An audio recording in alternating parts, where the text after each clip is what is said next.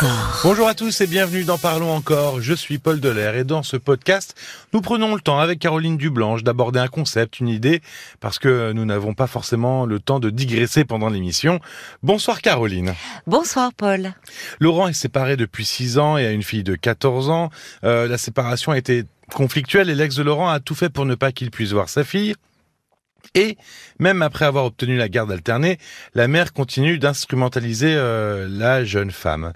Dans les divorces conflictuels, le risque finalement c'est d'exposer l'enfant. Comment est-ce qu'on peut le protéger ? Bien justement, il serait important de le protéger en ne disant pas de mal de l'autre parent. Ce qui n'est pas si simple, parce qu'évidemment, s'il y a séparation, divorce, c'est qu'à un moment, ça ne va plus entre les deux conjoints. Oui, c'est qu'il y a des accords, il y a des reproches à faire.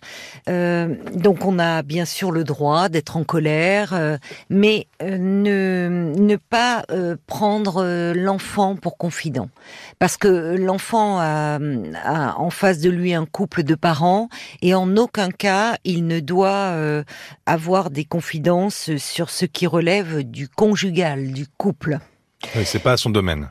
Et évidemment, bien sûr que non, et évidemment, on le voyait, c'était assez terrible dans le témoignage de Laurent, où l'enfant est utilisé pour nuire à l'autre parent.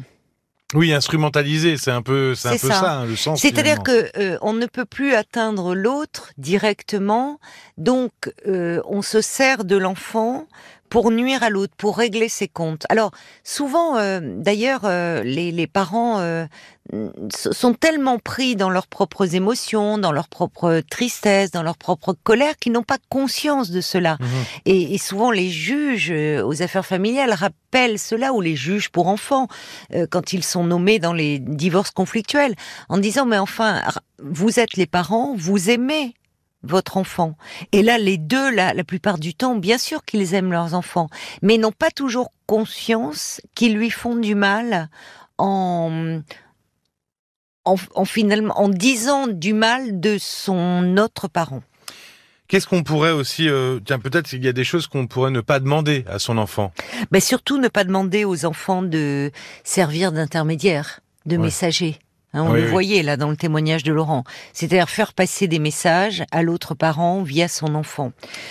C'est un peu, comme parler aussi peut-être de choses d'adultes, si je puis dire, mais je sais pas, je parle d'argent. Alors, il vaut mieux éviter. Et ce, quel que soit l'âge des enfants, parce qu'on pourrait dire à des adolescents, ça peut être abordé. Si on est en désaccord, voire en conflit avec l'autre parent au sujet du versement de la pension alimentaire, mieux vaut ne pas mettre l'enfant ou l'adolescent au cœur de tout cela, parce que l'argent a un pouvoir symbolique. Et on le dit régulièrement. Mais oui, l'enfant peut se dire, si mon père, ce sont souvent les pères qui sont amenés à verser une pension alimentaire, si mon père ne veut pas payer pour moi, au fond, c'est que je ne compte pas pour lui. La réalité, elle est souvent plus complexe. Oui, les raccourcis sont faciles. Mais oui, malheureusement, quand on n'aime plus l'autre, on n'a pas envie de verser de l'argent. Enfin, on ne veut plus faire de cadeaux au sens propre comme au figuré. Donc, il vaut mieux éviter de leur parler de tout ça, de ces problèmes matériels. Une autre chose, c'est si on a un nouveau partenaire dans sa vie, prendre le temps de s'assurer que la relation est solide, que l'on envisage, que l'on peut se projeter dans l'avenir avec cette personne avant de la présenter aux enfants. Il n'y a pas de... il n'y a pas le feu au lac, mais pas de précipitation. On a le temps. Oui. Le parent peut être très heureux, enthousiaste de cette nouvelle rencontre, mais de là à très vite associer l'enfant, il y a un risque parce que l'enfant ou l'adolescent a encore en tête le couple parental. Mmh. Donc l'autre, ça peut être, si on le présente trop tôt, ça peut être préjudiciable même pour l'avenir de la relation, parce que l'enfant peut prendre en grippe ce nouveau compagnon ou cette nouvelle compagne. Donc, patience, se donner du temps.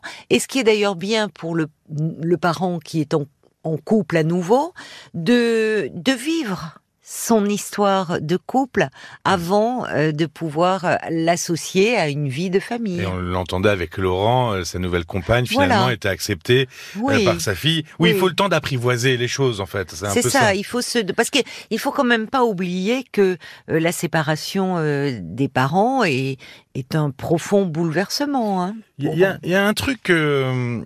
Je sais, on en a parlé avant d'enregistrer, et je crois pas que tu l'aies dit, et ça paraît évident, c'est de pas demander à l'enfant de faire un choix.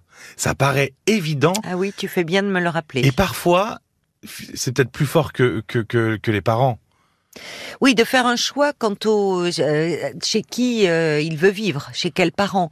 Oui, c'est un choix impossible à faire pour l'enfant.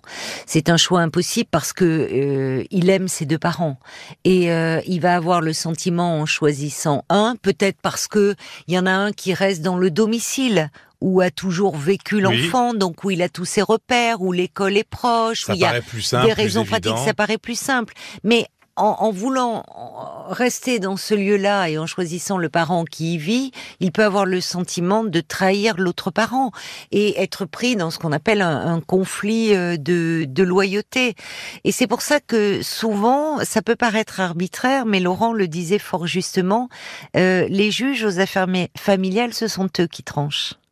Et ça enlève un grand poids à l'enfant. Un grand poids dans le sens où il n'a pas eu à prendre cette décision de « je choisis l'un » plutôt que l'autre. Oui, ça le déresponsabilise de tout ça. Si tu avais un dernier conseil aux parents, ce serait lequel ? Qu'ils prennent soin d'eux.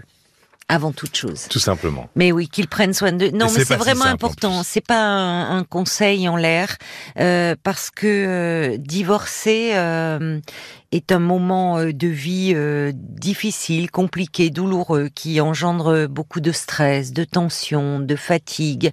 Et cela peut se répercuter, d'ailleurs, sur la santé.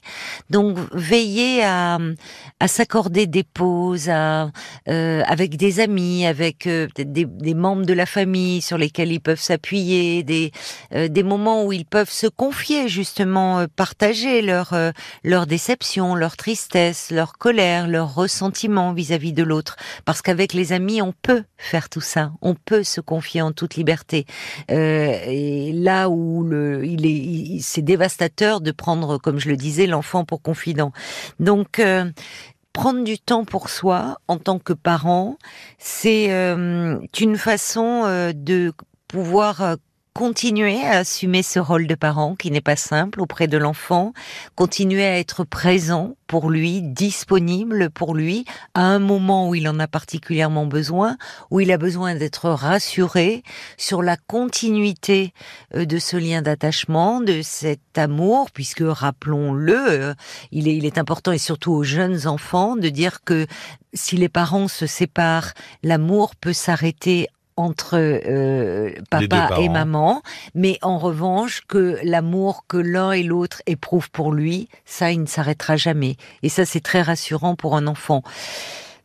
Alors avec un adolescent, on va pas dire les choses de la même façon, mais c'est important de rester un parent solide. Alors ça veut pas dire qu'on n'a pas le droit de s'autoriser à craquer, et c'est là où les amis peuvent être très importants. Et si vraiment on est très éprouvé, ne pas hésiter à demander l'aide d'un professionnel. Merci beaucoup, Caroline. Merci à toi, Paul. Vous pouvez retrouver aussi tous les témoignages de cette soirée sur rtl.fr et sur l'appli RTL. Il y avait Rémi, Laure, Jean-Jacques ou Guillaume aussi. Vous pouvez aussi nous retrouver sur toutes les plateformes de podcast. N'hésitez pas à vous abonner. Merci de votre écoute et à très vite. À très vite. Parlons encore.